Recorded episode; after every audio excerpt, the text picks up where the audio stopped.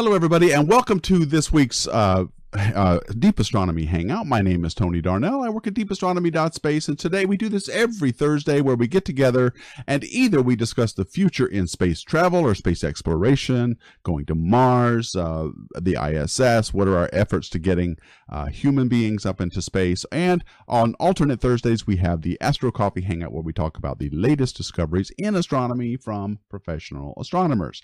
And so these are these are, and Harley will tell you just a little bit more about this in a bit, but the uh, these hangouts are co-sponsored by the American Astronomical Society and the American Astronautical Society, both of whom put on different aspects. And this one, the Future in Space Hangout, is done by the American Astronomical Society. So I want to thank them for their support. They provide this as a service to their members to get the uh, word out about astronautical things o interest. And so today, after this July 4th holiday, we're all done looking up as we often do uh, on the on the deep astronomy. But we while we usually you look up at the stars and the planets, yesterday we were looking up at least in the United States and fireworks. We're done with that, and now we're going to talk about going to Mars. And this particular topic, uh, we will be discussing how are we going to afford it? What efforts are being made to afford uh, such a huge endeavor. Uh, it is, and it is expensive, as, as I'm sure you can all imagine. And so my guests today are going to have been doing some work along those lines. They're going to tell us what they're coming up with, building, uh, hopefully come constructing an architecture that lets us afford going to Mars, doing some cool stuff, and getting back uh, safely again. So let me uh, let me pull up my co-host, uh, Dr. Harley Thronson. Hi, do- hi, Dr. Harley. Hello, good afternoon. It's good, to, it's good to see you. And you put these together for us every other week. So you want to give a brief intro to the Hangout and sort of what the spirit of these guys are? Sure, sure. And again, thank you, as you've already done, to the American Astronautical Society, which sponsors this, um, in order to inform interested listeners about some of the latest work, the latest results in human and robotic exploration of the cosmos. Sounds great, and it is. All right. The background to this is that for decades, I mean, at least since the 1950s in a serious way, um, NASA, partner agencies elsewhere, academia, um, industry, have been examining, debating, discussing uh, how to send humans to Mars. And no doubt about it, it's going to be an expensive endeavor.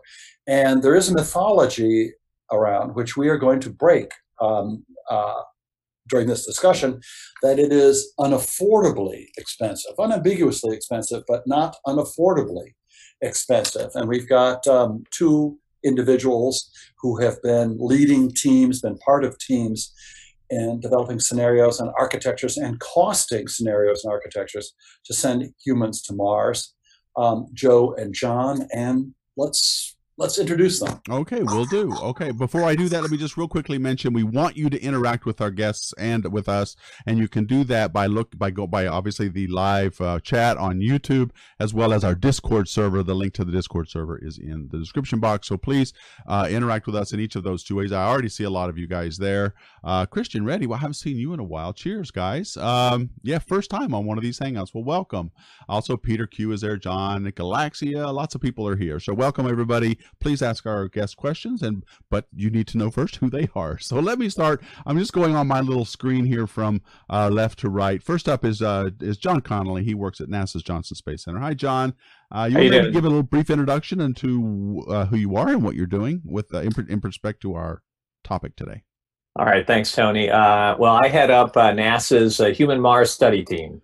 Uh, we're not an official program, so all you can be is a study before you're program. So uh, right now, uh, NASA has um, a, a, team looking at what the best way is to get humans to Mars, what the options are. And whenever one of these exercises come up um, to um, see how we can make it more affordable, we certainly participate in those exercises. So, um, so my team is basically always on the lookout for new technologies, new techniques for getting folks to Mars. Also, making sure that the stuff we're doing here in the near term, like Gateway, is focused at uh, at getting us there. Uh, it's not taking any wrong turns, and um, and so uh, what we're going to talk about today is a little bit of work we did on affordability and and in general why you know why Mars is hard, but maybe not um, not impossible. Yeah, okay. And all and by the way, let me just add that I'm really jelly of that model in the background. That looks really cool.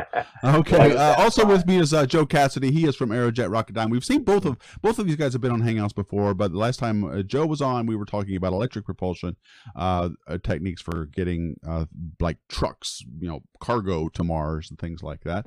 Uh, so welcome back, Joe. give us a brief intro on who you are and what you're doing in respect to today's topic. Oh, yeah, thanks. Yeah, yeah, um, yeah, you're there. Well, yep, I just got the cleared mute there. Uh, thanks, Tony.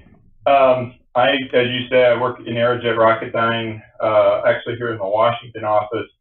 And one of the things about the stuff that John was talking about that we do, and I should say I also am part of a group called Explore Mars, uh, where I serve on the board. And one of the things we try to do is look at the intersection of policy, which is why it's helpful to be in Washington, um, and engineering technologies, as John mentioned, um, and public outreach. And so, as we've been looking at these things um, and trying to break the problem up a little bit so that we can better quantify it, that's something that we then communicate out and try to, as Harley alluded to earlier, we, we started off a few years back, there was a a myth out there that said it would take a trillion dollars to send humans to Mars and get them back. And everybody just sort of bought into that without questioning it. Um, so I, one of the things we always looked at was this trillion dollar boogeyman, and, and I think we've effectively beat that down now. Um, so it's, it's something now I think we have a better quantification for. Um, we know what the hard problems are. Um, some of those we don't have solutions for yet, but we have plans for how to break it down and, and reduce the risk. And, uh, and we can put dollar figures against those. And then really what we need is we need to show that the rate at which we spend those dollars does not exceed something like the International Space Station that we just did over the last 30 some years. And that that's within the, you know, the range of dollar expenditures that we're already comfortable with so that we can set ourselves forth to go forward on the path to get humans to Mars and back. I always like to say they say that because when I talk to people and you know casually over the holiday weekend and things like that, and people ask me about this, they always say, "Oh, but you're not going to be able to bring them back, right?" No, no, no. We're going to bring the people back. okay, well let me uh, let me do this real quick. Let me pull everybody up. Uh, okay, well let's start with that, Joe and or John. Let's talk about I, I want to go back to this rate of spending that you just mentioned with the ISS, Joe. But tell me, so we heard this sort of mythical one trillion dollars to get us there. How much do you guys think it is going to cost realistically? Uh, and what kind of mission is it?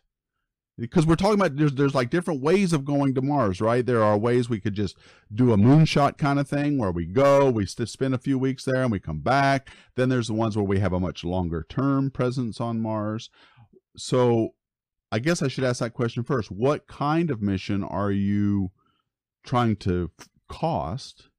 And then how much? Hey, John, John cost? could give you a good overview of our last workshop. That, that's a really great segue into that. All right. All right. All right, John. Okay. So let's start. Let's start at the beginning. Um, when you're asking about how much does a mission to Mars cost, the logical question is, well, what kind of mission? So the kind of mission that has people going permanently and, and leading towards permanent human colonization of Mars? Is it more of a uh, sortie class mission like we did in Apollo, where you're going to different sites for short stays and, and coming right home? Uh, or is it something in the middle? And um, each of those has a different cost and a different cost curve that goes with it. Um, and so the last workshop we did back in December, which was called Affording Mars 5, fifth in a series, um, looked actually at all three of those. And uh, we, we were interested in exactly that question. What is the, the cost difference between a kind of a quick sortie type mission, an Apollo class mission, if you will, but certainly much more than Apollo because we're out on Mars and the physics dictates you're going to be there for a while. Uh, kind of an intermediate mission, which was um, what we term a um, a science uh, sort of a science research based type mission where where you're going and you're you're setting up some um, uh, some infrastructure much like they did in the early Antarctic expeditions um, and which is still going on today so you have field camps that you're going back and forth to uh, with subsequent crews And uh, and then the one on the far right was a mission that was leading to to uh, to eventual uh, human habitation of the planet, permanent habitation. And there's obviously a, uh, a sequence of events where you could start with one and go to the next and the next. But we, we were kind of interested in what the cost curves were for all three. And um, so there, I'll, I set up the missions. Now I'm going to actually hand the difficult question, uh, difficult answer over to Joe. and if you want me to put up any of these slides you have, just say the word. Mm-hmm. Yeah, if if, uh, if you've got the one from the FISO uh, handout that shows the sand chart, you know what a SAN, the sand chart is, Tony? Uh, I'm afraid I don't. Is it? Oh, it's the one with sort of the different color uh, regions that stack up to make the total. I don't know if, if we had that one. I think we had that one in there. Cumulative cost. Anyway. Oh, the pro the AMV Group One cost estimate. Yeah, that's Group One. That's fine. That's I'll explain. Group one is basically what John referred to as sort of the Apollo sortie style, with the big difference that, yeah, because we're going to Mars, the physics of going to Mars means you're still going to be out there a while.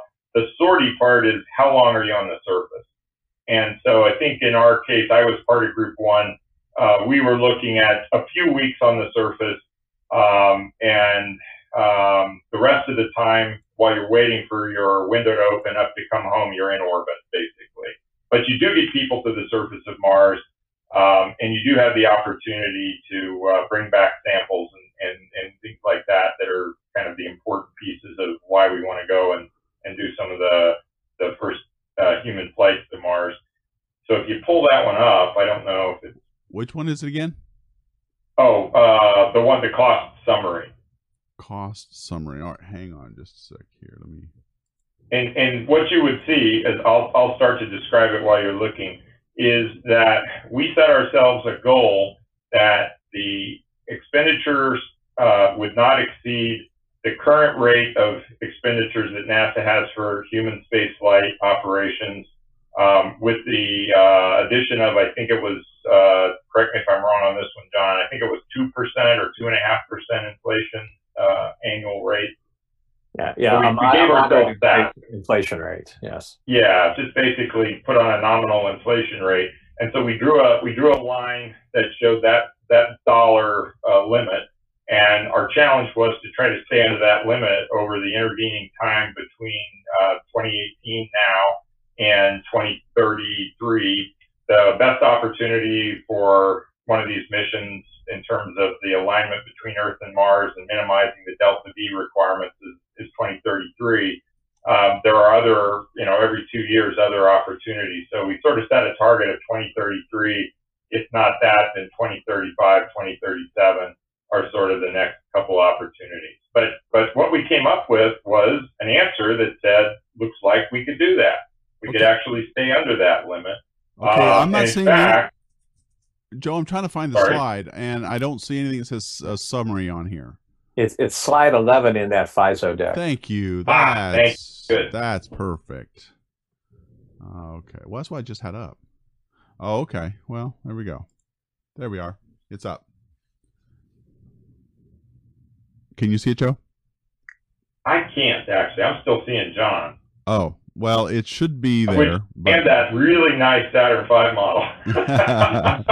All right. Well, just if you if you know the the slide, it's just trust that it's yeah, out. sure. So go so, ahead. So hopefully the viewers and the listeners can see it uh, can. out there. Uh, but, but basically, you see, I think the, the the line that shows the limit that we were trying to stay under, and the the individual colored uh, pieces are, are elements of the development that have to happen and there was another assumption that we should talk about, it's kind of pertinent to the discussion, and that was that we would see the expenditures on the International Space Station drop off, and we would be able to take advantage of that wedge uh, of funding to devote to this.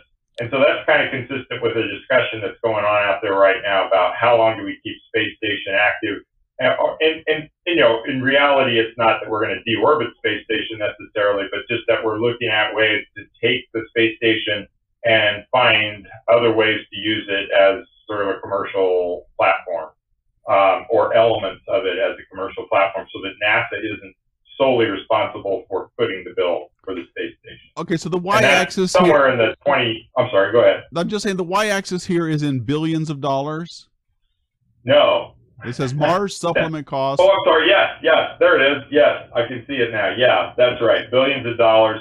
So typically, you know, you're you're looking at somewhere in the three and a half to four billion dollar a year range now, and and we're you know we're as I said, uh, the budget that we're uh, using for this over the roughly 20 years is adjusted for inflation, and that's that dash uh, line that you see with the ISS equivalent budget uh, uh, description. Okay, so the and, I, I, just I, I just want to make sure I'm understanding. So we've got this linear increase in ISS spending going from right. about 20 the, the lower 2020s up through 2045 and you're projecting it to be more or less linear with a slope that's not very steep you're looking going from about 4 billion to roughly 7 and but there, all this mars stuff is underneath that and it's going up and down where you know with with i guess when things are being built and when things are being launched and things like that um uh, but it but it needs to stay underneath. You're saying, and you said this at the beginning. It needs to stay underneath the spending that we've done for the ISS. Is that a goal that you've just?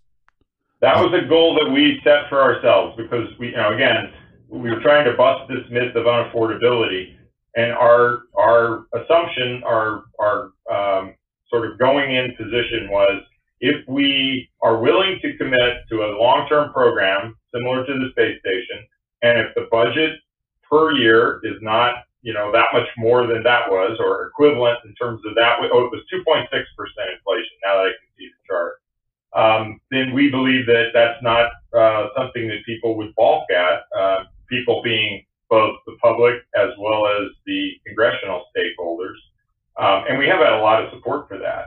So what this shows is it is quite possible to do that and to have a Mars landing in the 2030s, um, and then you know, a series of those leading up to what we call a long stay landing. So th- again, this was group one. This was uh, uh, more of a sortie approach at first, but building the capability toward where we could stay longer uh, and sort of go into what John referred to as the outpost type missions, where we send people to the surface for hundreds of days. Yeah, let me note um, one thing. Let me note, yeah. note one thing um, here that these series of AMs, achievable and affording Mars, for the interested folks in the audience, um, these series of reports and presentations are available on the Explore Mars Incorporated right. website. Folks can yeah. use their browser to search for Explore Mars Incorporated and look under their um, drop down under projects, and you will see you can pull up your choice, whatever, whichever one of the AM workshops you want. Um, and this one is will sh- will shortly go up, so folks can look at the numbers themselves and debate among ourselves or themselves um, the um, the assumptions uh, and the results of this activity. Okay, now I well let me go back. To, I'm sorry. Before I go back, uh, so you guys have the according to this, you're estimating the first Mars landing, and this is against a Group One type mission, which is uh, what was it again? What's a Group One mission? So it's similar to like an Apollo style sortie, but uh, you know, again, again, going back to what John said, you're still out there for a thousand days. I mean, it's it's about a seven months transfer out. You're in the Mars vicinity uh, for um, a period of like several hundred, 400 days, let's say, and then you, then it's seven months back. So the total time you're out there is going to be around a thousand days. Your time on the surface is limited, and that actually helps us in a lot of ways because of the, the uh, capacity for uh, uh, the uh, the landers that we have to have to go down. If it's just a few weeks on the surface, obviously you don't have to take as much stuff down to the surface to support the crews. Um, and uh, that was the that was the ground rule that we went in with on this group was to limit that. Um, and but I'll say this: the other two groups looked at the mission that John referred to as Outpost, as well as uh, the, the final group looked at sort of human colonization approaches. And what you see is the rate of doesn't necessarily change dramatically. The time scale is longer before you can actually. And so, you know, if you look at these sort of as a, as a uh, rubber band type approach. This gets us there faster. We can't do as much on those early missions in terms of time on the surface, but it gets that, you know, if we if we want to have an achievement, say we're going to be able to do it, and, and we do knock down things like EDL, entry, descent, and landing. Some of the tall poles get knocked down even on these sortie missions. Okay, so please correct me if I say this wrong, but the big takeaway from this graph is that th- we can get to Mars. We can do a crewed moon landing test. We can do a Mars orbit mission test. We can do a one, two, three landings on Mars through 2045 and stay underneath the budget that we currently spend, adjusted for inflation, on the International Space Station. We can do it. That's yep. the, that's the takeaway from this. Notice in the early 2030s, we're well below that line so there's actually room to support some additional technology development or potentially even add some capability to those missions um, in that area that you see as sort of the valley uh, between 2030 and 2035. Okay. Um, all right, guys. I just want to have I have to ask this. I'm in a bit of a mood, because we all are, because we just got through learning about the cost of the James Webb Space Telescope mission, and it's going to be really, really, really expensive and really, really, really delayed.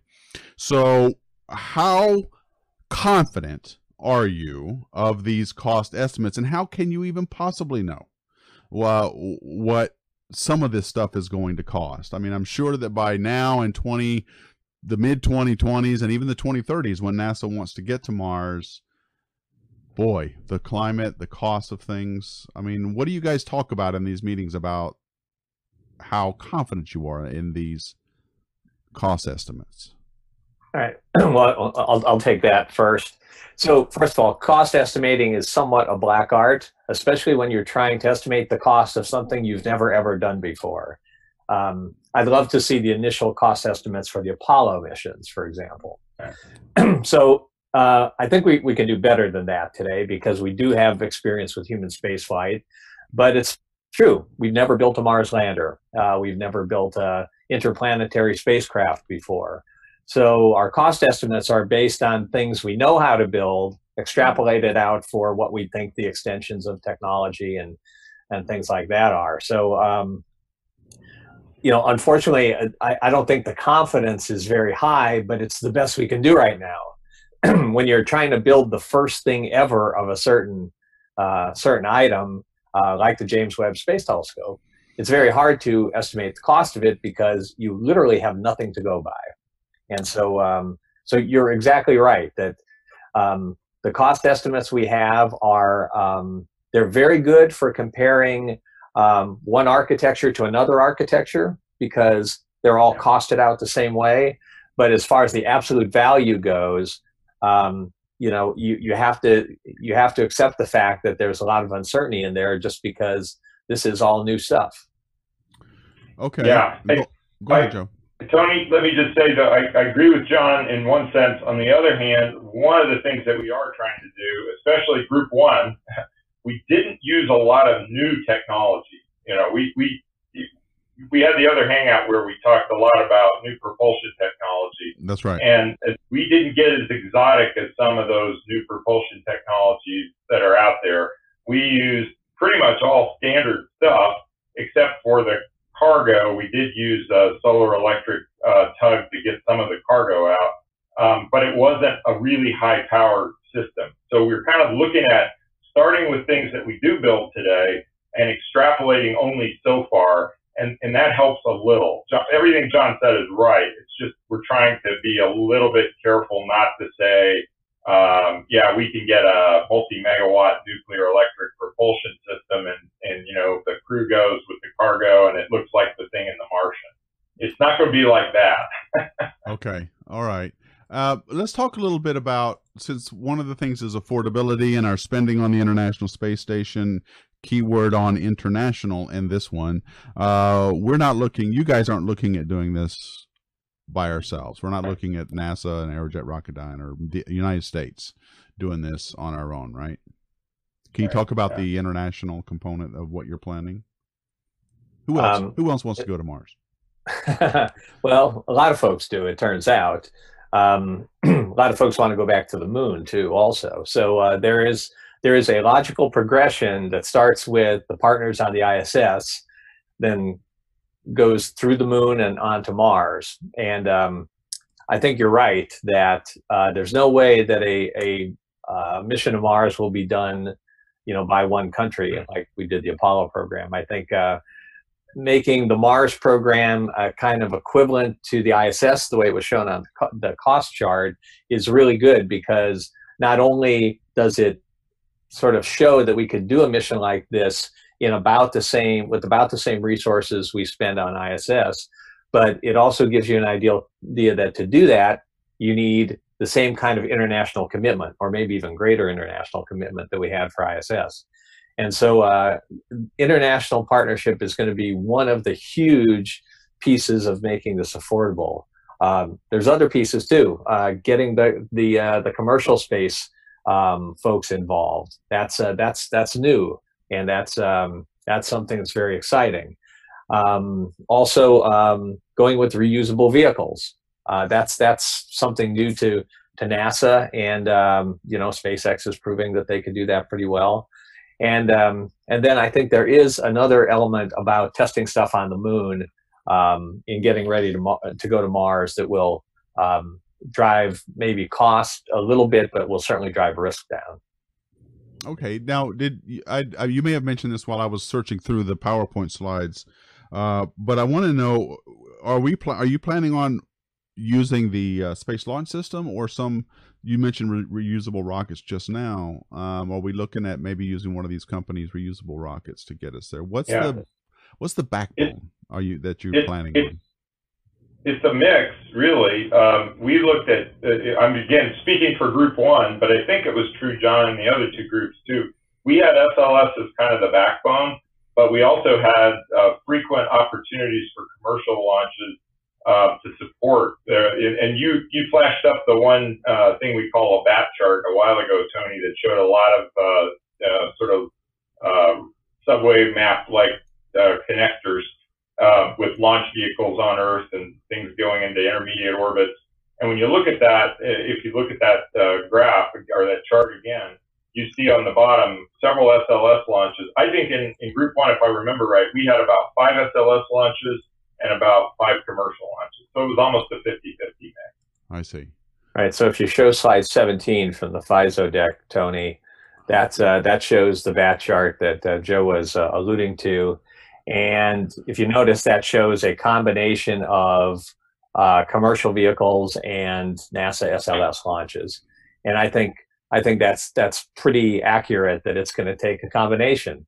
Uh, a yep. Mars a Mars mission just requires a lot of mass um, delivered to orbit uh, to get started. I mean, and most of that mass is fuel, and so there's there's really really good opportunities for um, for commercial delivery of piece parts and fuel and things like that. So so I think it's going to take a mixed fleet to get us there.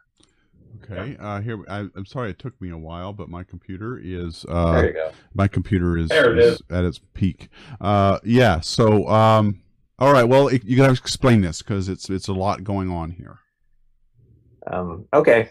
Uh, so uh, a bat chart is a classic NASA way of showing a mission profile. You have the Earth on the bottom. You have your target planet on top. As you launch things from Earth towards the target planet, they kind of hang off the the target upside down like bats. So that's the name bat chart.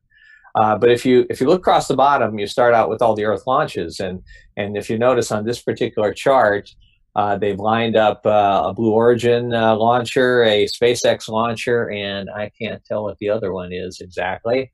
Uh, another commercial launcher, uh, probably one of one of Joe's. Um, and and the idea there is that these are opportunities for commercial vendors to uh, to provide launch services for these missions.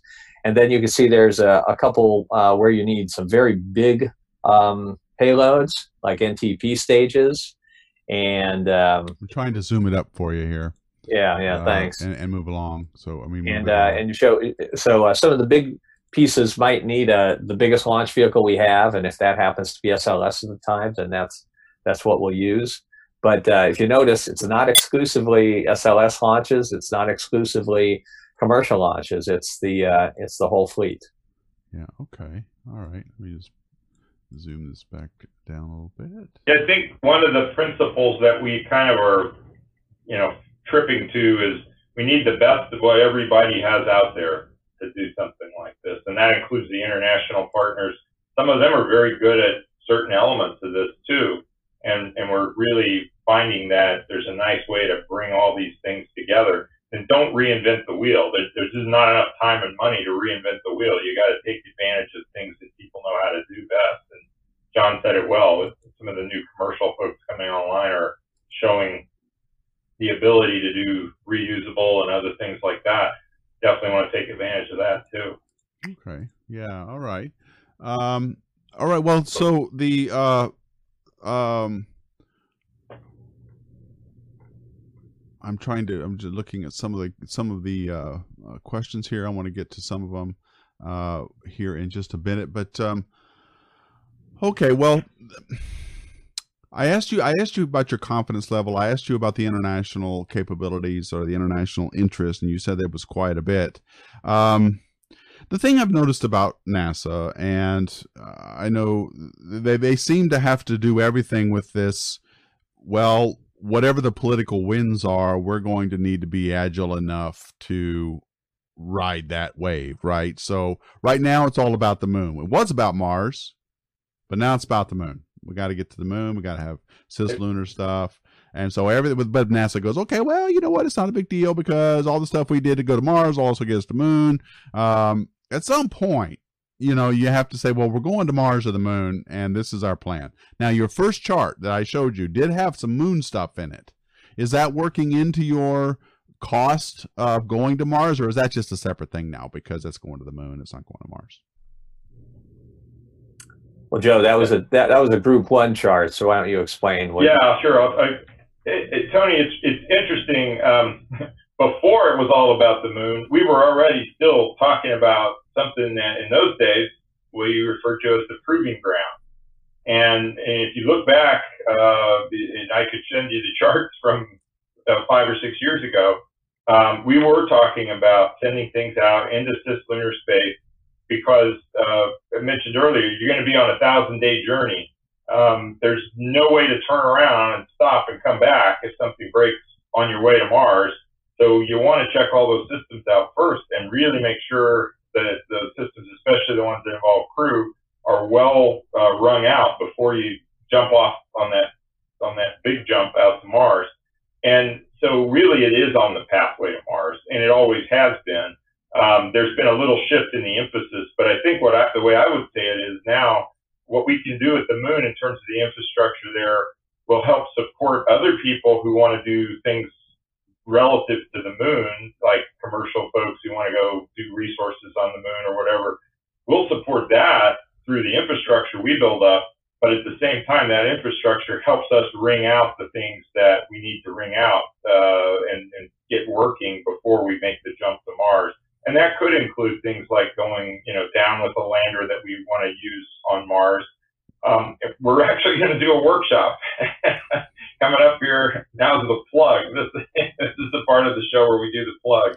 Um, we're going to have Explore Mars and AAS are going to put another workshop on at the end of uh, August timeframe, where we're going to look at um, how can we best use the moon to go to Mars, and what are the things that we can do on the moon that will support going to Mars. And um, and I think that's you know really been something we've thought about doing for quite a while, not just the, the fad of the hour. Okay. Yeah. So if I could add to that, Tony, um, you know, if you look at a, a, an overall exploration architecture that uh, somebody like NASA might advocate, um, you could go directly from uh, the Earth to Mars and uh, not do anything at the moon.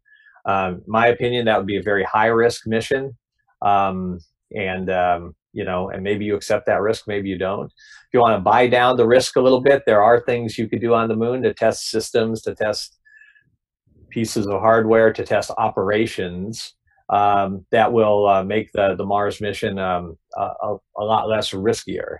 And so um, like Joe said, that there's a we're we're actually holding a workshop to answer that very question. What are the logical things you could do on the moon uh, to get you to Mars? Now, there's a lot of illogical things you could do on the moon that don't get you to Mars, and you know some of those may be valuable as well. But since uh, we're talking about Mars, we're talking about the subset of all the things you could do on the moon that are no kidding the most applicable things you could do there that have real value to getting to Mars. So I, I think there is a, a logical place for the moon on the path for Mars, just like there was a logic in doing Mercury and Gemini before Apollo.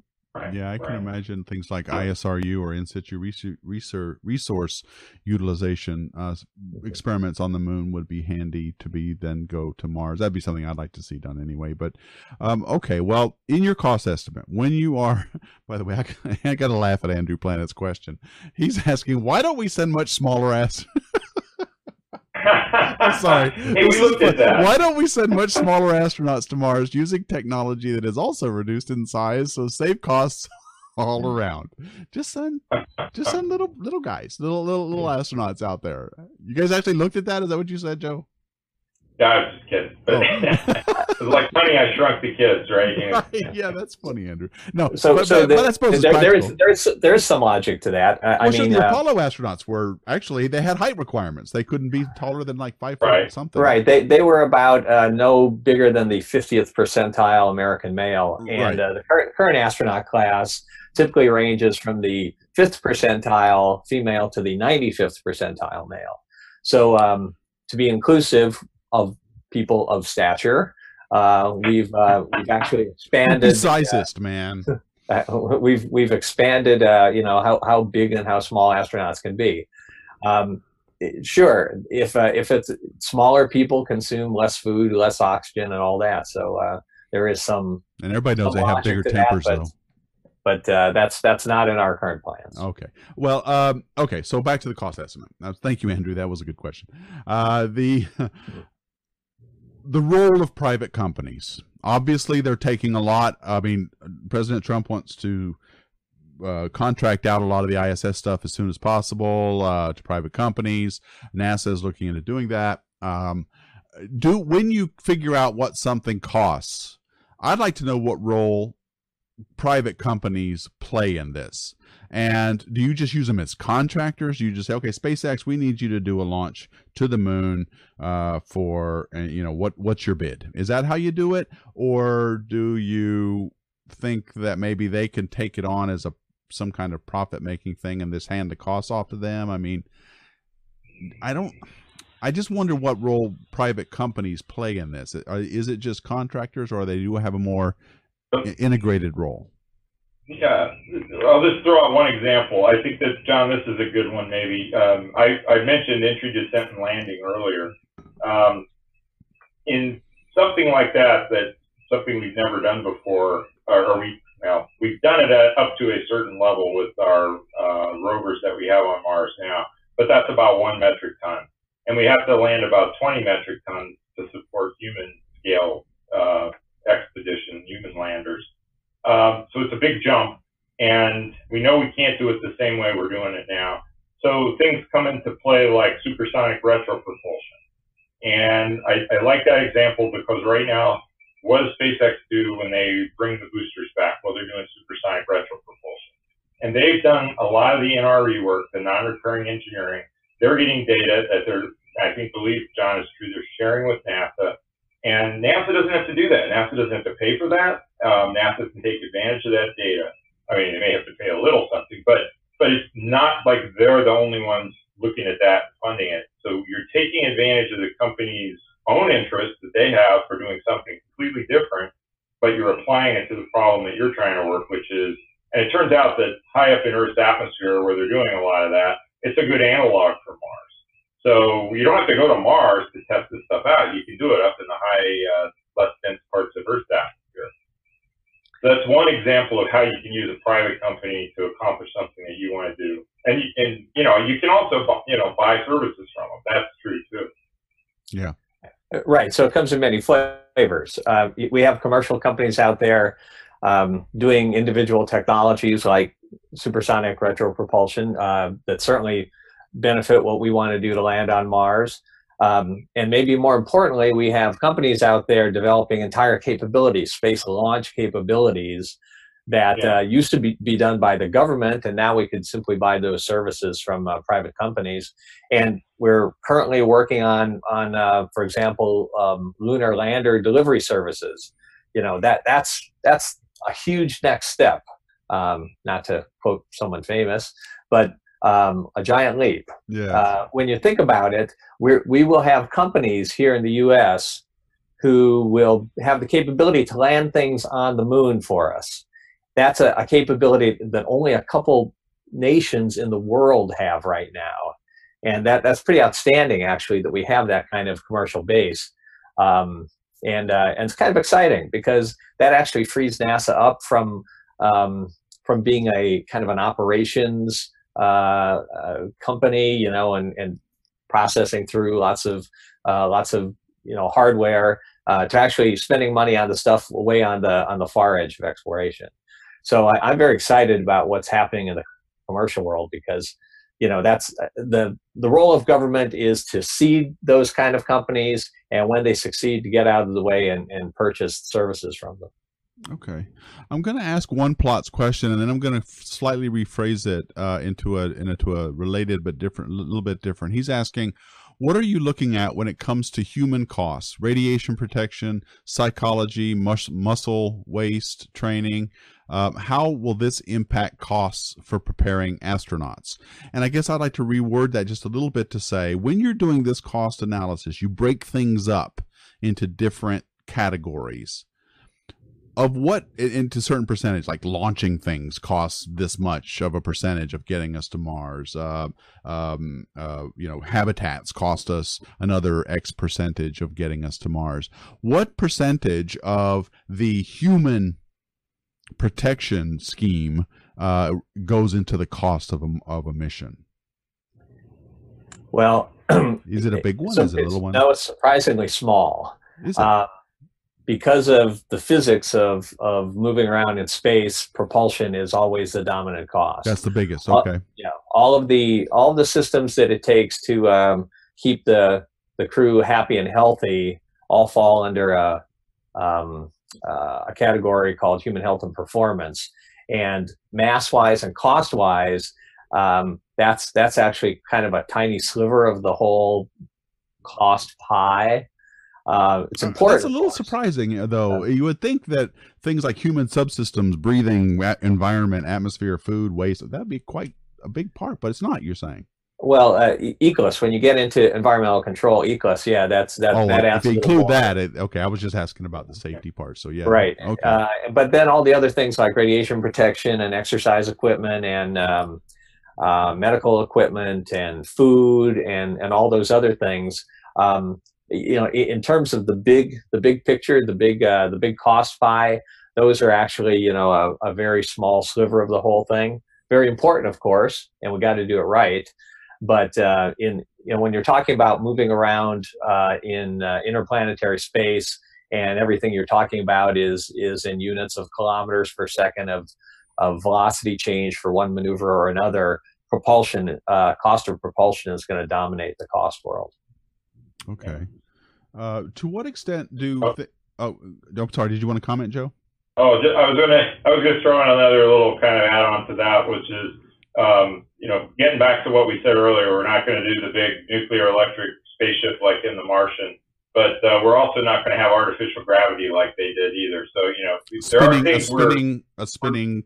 yeah, we're not spinning up the spaceships or anything like that. Uh, it, it, that could come later. You know, we're, what we're doing is we're setting up for the Well, you're trying to get guys on the building cheap. uh, the, the the crude vessels for the Lewis and Clark expedition. We just want to get out there and see what's out there, and then later on, people will figure out how to build the you know real fancy ways to to go in comfort style. Guy, you can you imagine what it would be like that mission? Thousand days, and it's going to be uncomfortable, long, and you're trying to do this in a cost-effective way. It's uh, you know, it'd be nice to have some artificial gravity, but no, uh, you got to go without. So that brings me to contingencies.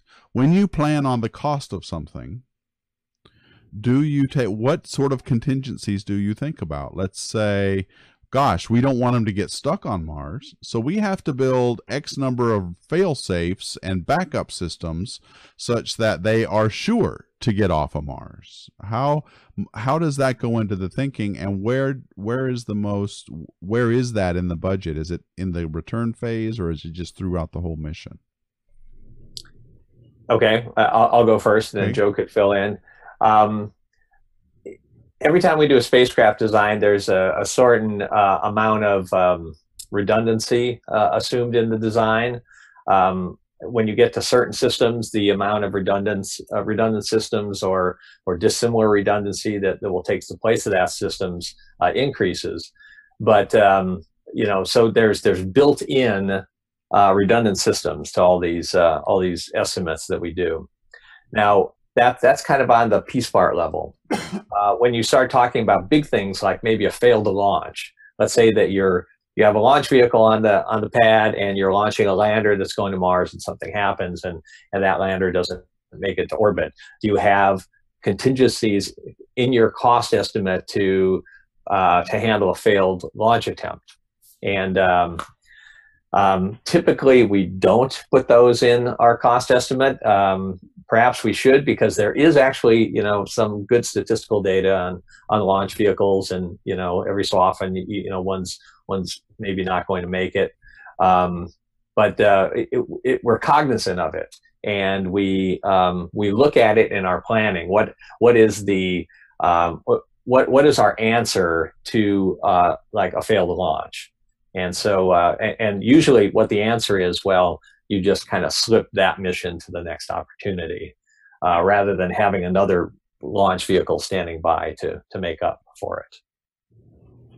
Joe, do you have anything to add to that as far as contingency planning? Yeah, I, am just looking a little bit at our report that we did for the Group One uh, again, and one of the things that we did do is we built in what we call block redundancy. So we had a couple of different stages that you would use if you went all the way to Mars.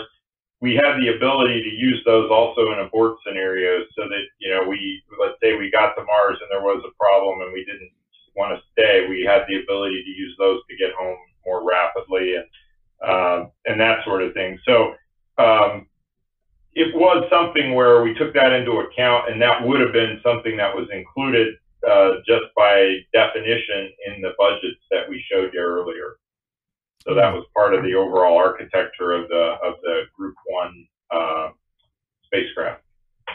And did you say at the top of the hangout that this um, sort of uh, presupposes? I mean, this chart we showed earlier showed that you're spending less than the ISS equivalent budget per year, adjusted for inflation, which went anywhere from four billion to seven billion through 2045.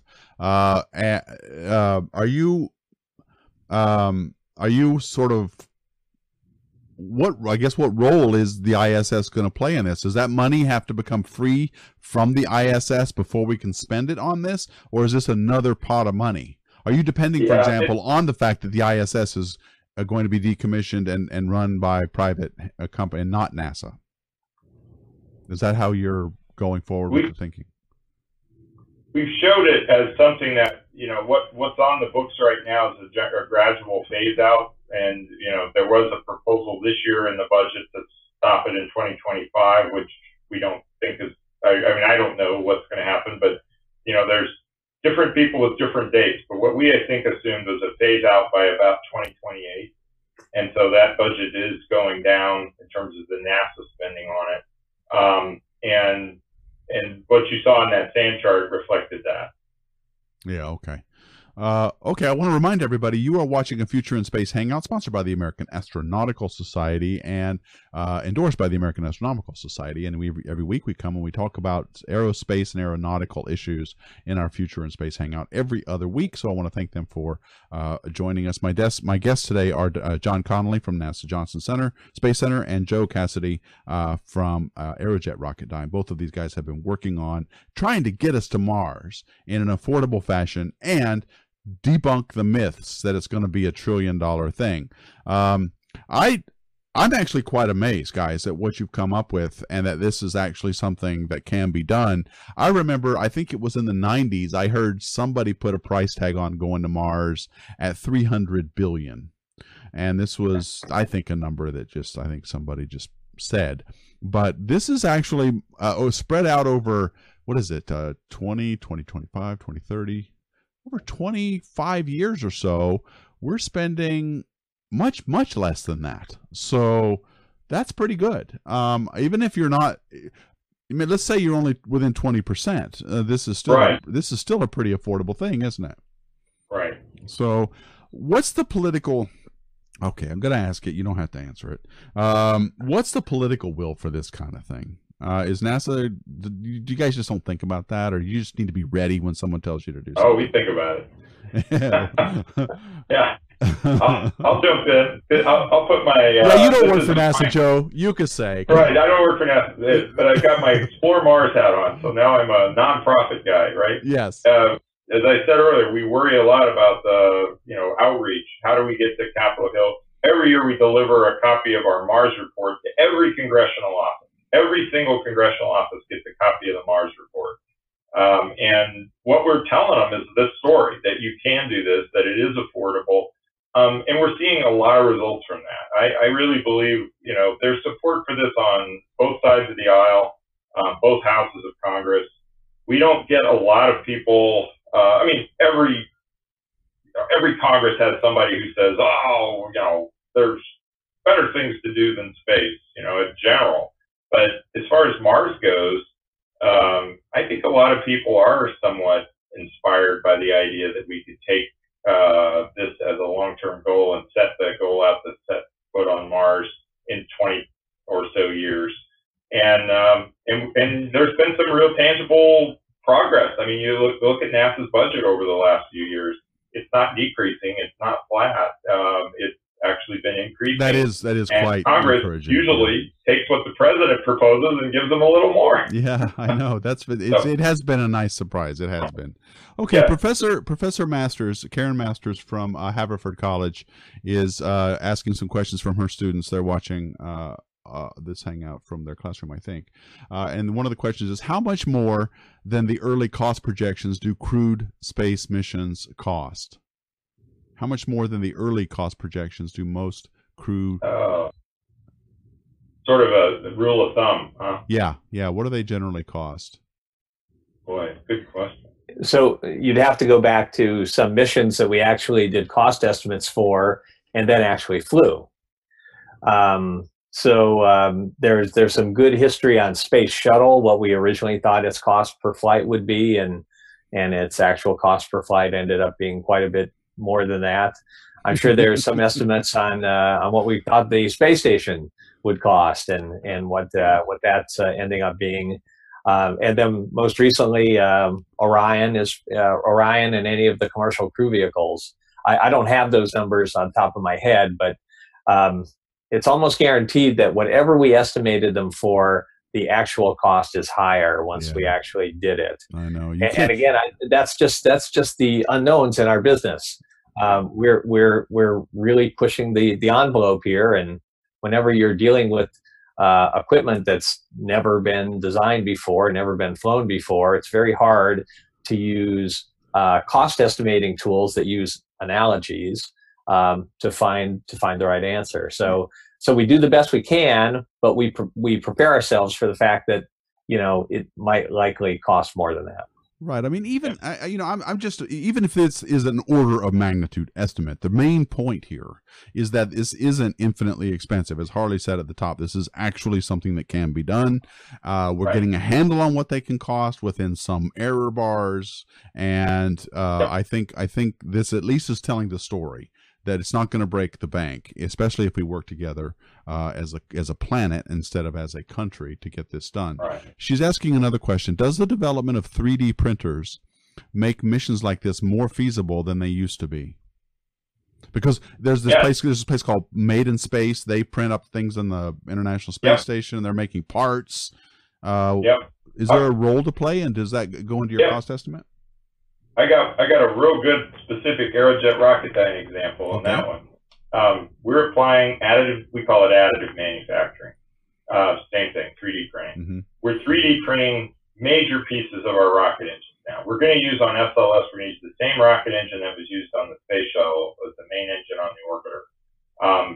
we're going to get the cost on that down by a large percentage, I'll say. I, I probably shouldn't say the exact number because somebody at NASA will write it down and I'll be on the hook to hit that number.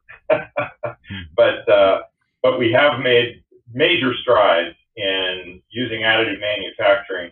Um, rocket engines are, if you ever look at one up close, you see a lot of little pieces and, and wires and, and uh, tubes sticking out. And one of the things we can do with additive is we can, in uh, one printing, uh, take up a lot of what would have been maybe 50 or 100 separate parts that had to be uh, swaged or, or brazed together, all by hand. And we can do that as a printed part. That saves a tremendous amount of cost in terms of the manufacturing time as well as schedule. And uh, that's what brings the cost of those engines down. So that'll contribute. You heard John say earlier, propulsion is the big cost. So by getting the cost of those things down, and also, uh, you know, we're looking at better propulsion that costs us less in terms of the propellant we have to raise up there into space. exactly. So additive manufacturing and uh, those advanced propulsion technologies like solar electric propulsion are two big things we can do to, to help on that propulsion cost that John talked Okay, uh, we have just a couple more minutes. I want to get to these last few questions. Questions from question from a student. I think his name is Sam. Um, how heavily dependent is the plan that you've come up with on new technology development? For example, uh, for radiation shielding. Uh, so we all know JWST, uh, you know, new technologies, uh, blah blah blah. But you know, how how dependent is it? Are you on knowing about these technologies? So I think it varies. Uh, we, we talked about three architectures at the very beginning, and Joe mentioned that uh, one of the architectures was very low technology, you know, current technology, and so that didn't affect that didn't depend very much on uh, on big technology advances. Whereas some of the um, the ones as you go towards permanent colonization of Mars depended very heavily on things like in situ resource utilization and others. Um, in terms of radiation protection I, I think we we pretty much have that. I, we know that you know there's a certain amount of mass and the certain the right kinds of mass that you have to add to a spacecraft and design it the right way to get the uh, the radiation levels down to uh, to a reasonable amount. And um, you know there's just certain types of radiation that are very very hard to shield against regardless of what you do. In fact, uh, certain certain kinds, the more shielding you add, the worse you, you make the situation because of secondaries. And so, uh, so I, I, think there's a, it, it, you know, there's a broad spectrum of um, how you apply new technologies to the mission.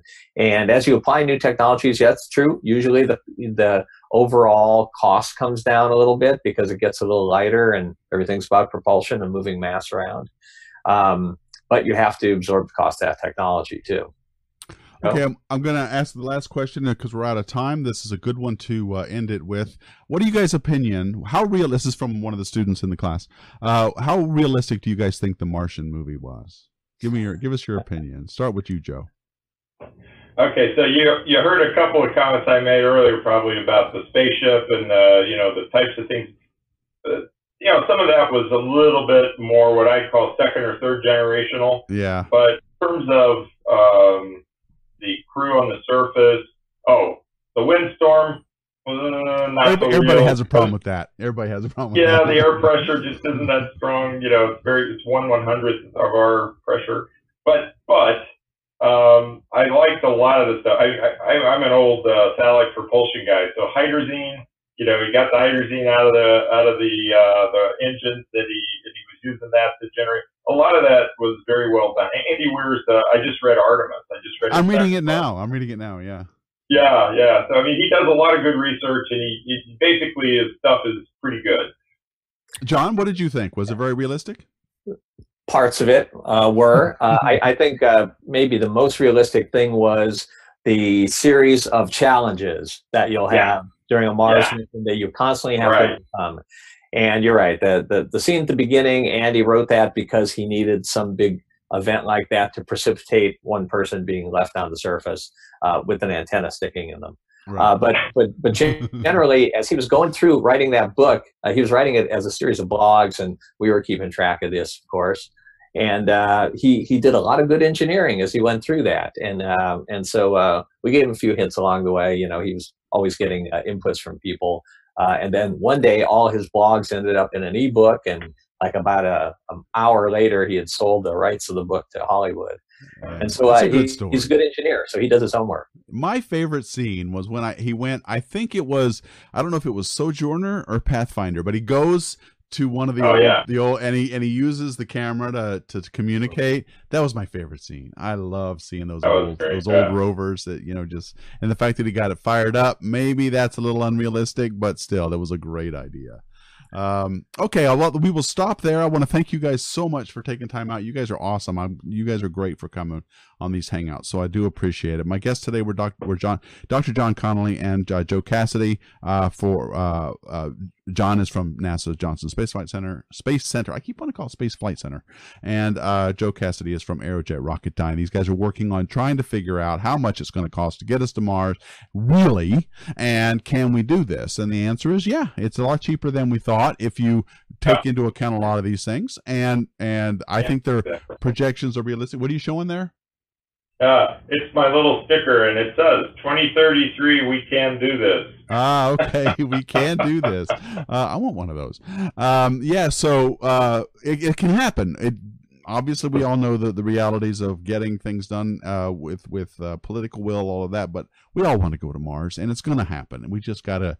We but at least these guys are solving the biggest problem, which is how are we're going to pay for it and how much is it really going to cost. And they're laying the groundwork for getting us there to Mars. So thank you guys very much for your work. I appreciate it.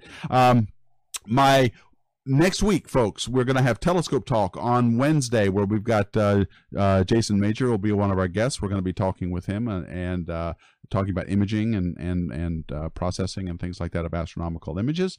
Uh, I don't have a Astro Coffee Hangout topic planned from Carol yet, but the following Astro Coffee Hangout is going to be awesome. We've got we've got the art we've got the author of a paper that I think came out in APJ talking about whether or not climate change can be a great filter or, it's, or, or a solution or an answer to Fermi's paradox of why we haven't seen anybody. It's an interesting paper. I'm doing a space fan news on it right now, and that'll be toward the end of the month. So you you want to make sure you check that out. Okay, folks, I want to thank all of you guys for watching. I want to thank the AASs for sponsoring. Thank you guys for the great questions and keep them coming. Hopefully, I'll see you guys next Wednesday and Thursday with more telescope talks. Thank you all so much for watching. And as always, keep looking up.